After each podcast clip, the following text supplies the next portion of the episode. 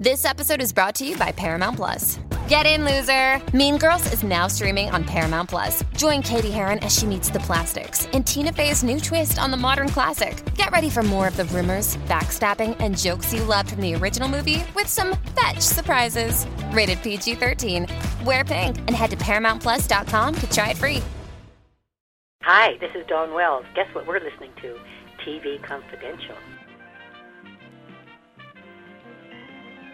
Also attending the ceremonies honoring Dawn Wells was our friend Jeffrey Mark. Jeffrey Mark, Emmy Award winning and Grammy Award nominated writer, producer, performer, author, and showbiz raconteur. Uh, we're in, what is this? This is the, we're in the blonde room of the Hollywood Museum where everything is breaking up from the fabulous Dawn Wells 55th anniversary Gilligan's Island event, and we ran into our friend Jeffrey Mark, raconteur, showbiz raconteur, author of many books, including the Lucy book, which is coming back next year, next year in 2020.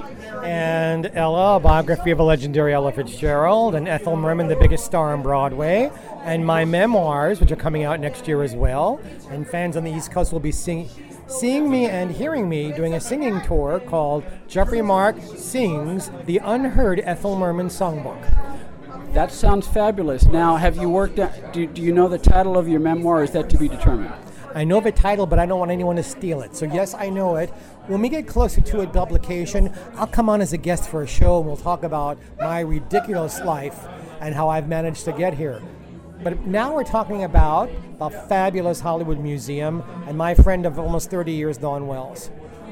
So, what can I say about her except everything you think about her, except she's smarter, mm-hmm. she's nicer, and I've had the pleasure of sitting in her home at 6 o'clock in the morning in a t shirt and shorts, just having coffee and talking about the world, just about the two of us. And no makeup, no hairdos, no costumes, just a very intelligent woman who is curious about the world. I'm never bored in her company, and she made Mary Ann what she was. Good writing helped, but her heart is the reason why everybody still wants to see her on that show. Absolutely, we're in, in we're in the blonde room. We're in the blonde room of the Hollywood Museum with her friend Jeff. Little blonde himself this evening. we are in the blonde room of the Hollywood Museum, and Ed is talking with me, Jeffrey Mark. How's it going? About his longtime friend Dawn Wells. I've I've been fortunate enough to chat with Dawn a few times on TV Confidential. Very gracious. We, have talked about this many times. There are some actors who we will not name who run away from their characters. Dawn was never like that. Well, what was the point? I think anybody in show business who understands that it's a business, if you get typecast and get work from it, or if you're so well remembered from one thing, why resent it? Because there's 10,000 people out there out of work and you get to work. So resenting it is a waste of time, and embracing it means you're embracing your fan base. And Dawn is very smart. And every actor, if they're lucky, there, there are one or two roles that people will remember them by, and she has that. She has that and more because she's gone from being an actress to a fan favorite. At this point in time, she's like she's an icon. She's a television icon how many people can say that and still be vital and beautiful and with us? So, so many of them are gone, and she's here in our midst. Folks, they're lined up, I don't know how many thick, to get her autograph on her book. She's still here, she's still vital, and it's a thrill to be here for her. Dawn's book, What Would Mary Ann Do? We're with uh, Jeffrey Mark at the Hollywood Museum. Now, we're also talking to Jeff because uh, you lost one of your dearest friends, Peter Fonda, not too long ago. Yeah, yeah, that was a very sad day for me because it's a milestone for me. Um, I'm a strange guy. I've known since I was two years old that I was going to be in show business. When I was 13, I met the love of my life, who I had for 47 years. He passed away in January. Peter was in my first movie. I was cast at the age of 16 to play an adult in a Peter Fonda, maybe the only movie he ever made that was a flop called Fighting Mad. If you ever have the chance to go out and see Fighting Mad, please hold back the urge. You'll do yourself a favor. It is such a dog. Peter, Peter, Peter was not at his best. We were shooting it on location in Arkansas in the summer. We're wearing winter clothes. He had an air-conditioned trailer. I did not, and I was playing the town gossip. So I had to go wherever he went and reacted to it. But I couldn't react unless he was there and present and doing something with which to react. And whenever substance was happening that day or that week, because we shot for about three or four weeks in Arkansas, it just, it just, I've never seen a full cut of the film. I've seen bits of it on HBO. It opened in New York City on a Monday. It was gone by Thursday. so I've never seen it in a theater, and I've never seen the whole thing. I know I'm in it. I don't even know if I can tell you what it's about. Got, but, but you have the memories burned in the theater vault in your mind. in my mind, and I will tell you that I've been fortunate enough to run into my friend many times over the years. Every single time he saw me, he apologized to me for his behavior and laughed about what a bad movie it was because he knew that I uh, also had drug and alcohol problems and that I got sober. And I'm 30 years as we're speaking, clean and sober, and he respected that and he apologized for his behavior. He was a wonderful actor. He was a really good man, and he was a good friend, and greatly missed. And what I admire about him and Jane, every offspring of a famous actor or actress faces this. Do they know me because of me or because of who my mother or father was? And what I admire both about both J- uh, Jane and Peter is that in their in their own way, in their own time, they both made a mark for themselves, and so that we speak of them, we speak of their body of work, not oh, and their father was Henry. To come out of a home where your mother is mentally ill, both of your parents are celebrities, your father does not know how to handle being a father or his wife's mental illness. It was not a happy home.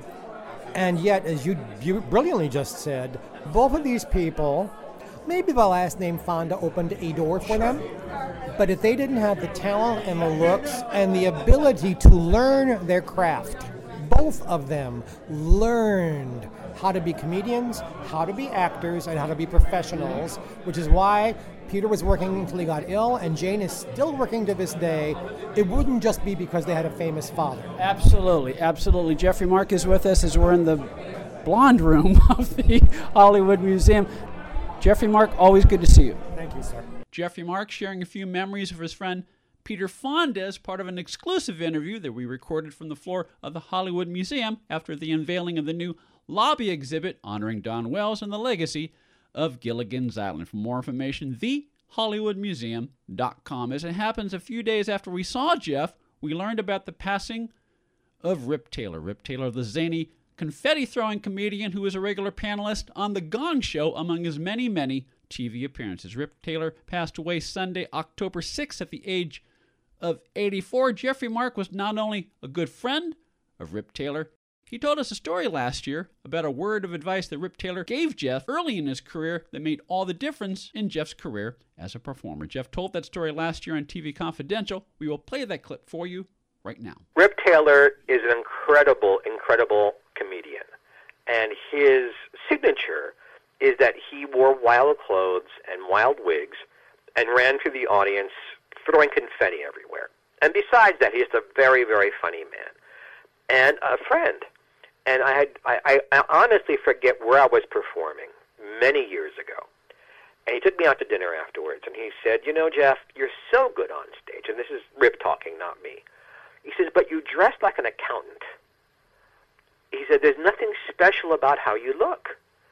You need to do something and he, he suggested I go to a specific store.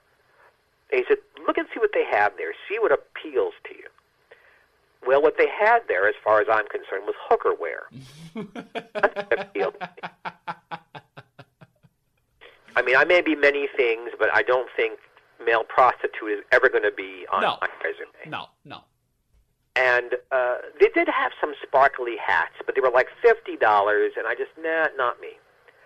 Well, the, the the store was inside of an actual restaurant, and that's really all you need to know. Mm-hmm. And they were closing up for the evening, and the man who owned the place came over to me, who who was I was having a very late dinner because the next day I was going on a cruise as an entertainer. Mm-hmm. And he put one of the sparkly hats on my head, and he said, "You know what? You need this. Five bucks." Now, the New Yorker in me said, Why are you invading my personal space? And in about as long a time as it took to think that, I thought, Wait a minute, five bucks? You said 50 bucks two days ago. Yeah. You need this? And then ripped words. You need something, Jeff. And this guy is saying, You need this. So I took the hat on the cruise with me, and I told the lighting director when we were doing rehearsals, when, when the cruise director introduces me, black out the stage and just hit me with a follow spot from like shoulders up and above my head. And he did, and the audience went nuts. I mean, they wouldn't let me take the hat off. Even wherever I walked around the ship after that, where's the hat? Where's the hat? Where's the hat? So one hat became three hats, and three hats became ten hats. It has for many years now been my signature, but I wear a sequined cap of some kind on my head. I own 75 of them. The 75th one came this morning, and it is my signature, and it was all inspired by my friend Rip Taylor. Anywhere I go now, I'm instantly recognizable because of them, and I have him to thank for that. Jeffrey Mark on how Rip Taylor helped him find his signature as a performer. Rip Taylor passed away Sunday, October 6th, at the age of 84. We will play more of our coverage from the Hollywood Museum at the end of our second hour. In the meantime, we'll take a quick time out. Then Kathy Fitzgibbon Rudolph will join us next on TV Confidential. Become an advertiser or underwriter of TV Confidential and let our brand help promote your brand. To find out more, go to televisionconfidential.com slash advertise. If you're living with diabetes and using insulin, you know the pain of pricking your fingers over and over again. By wearing a small remote device called a continuous glucose monitor or CGM, you can reduce the pain of pricking your fingers right away. If you're testing your blood sugar four or more times per day, injecting insulin three or more times per day, or using an insulin pump, call the Diabetic Health Hotline today. 800 712 8002. That's 800 712 8002. Paid for by US Med. Story Salon is Los Angeles' longest running storytelling venue. We have live shows every Wednesday in Studio City, as well as solo shows, podcasts, CDs, and several books. Los Angeles Daily News calls Story Salon Gemstones of Narrative. Something new, funny, astonishing. Sunset Magazine says tales tall, tragic, and tantalizing. All of this makes Story Salon one of the most eclectic entertainment experiences available. You can learn more about us by going to our Facebook page or by visiting our website at www.storysalon.com. Accredited by Guinness World Records, welcome to Archival Television Audio Incorporated. A peerless TV soundtrack archive, preserving the audio from television's first three decades, the 1950s, 60s, and 70s, the golden and silver age of television. For more information, go to atvaudio.com. Ed Robertson, along with her friend Donna Allen Figueroa, who I understand has a new book out. Yes, it's entitled Fall Again Beginnings. It's the first part of a four part contemporary romantic series uh, set against the background of working actors. Something that you know a, little, a thing or two Well, about. you write what you know, and I have been working in the business for several years. It is not necessarily autobiographical, but it's based on. Sure, many of the experiences that the actors in my book have, many have happened to me, many have happened to friends of mine. It's not, if you're looking for Valley of the Dolls, it's not, it's grounded in reality. It is grounded in reality, and it's the first in a series. Yes. Called the Fall Again series. Fall Again. Which is available as a paperback as well as an ebook and in Kindle at fallagainseries.com. Ah, mmm. The first taste of rare bourbon you finally got your hands on. That's nice. At Caskers.com, we make this experience easy. Caskers is a one stop spirit curator with an impressive selection of exclusive, sought after, rare, and household names in the realm of premium spirits and champagne. Discover the top flavors of the year now by going to Caskers.com and using code WELCOME10 for $10 off your first purchase. Get $10 off your first purchase with code WELCOME10 at Caskers.com.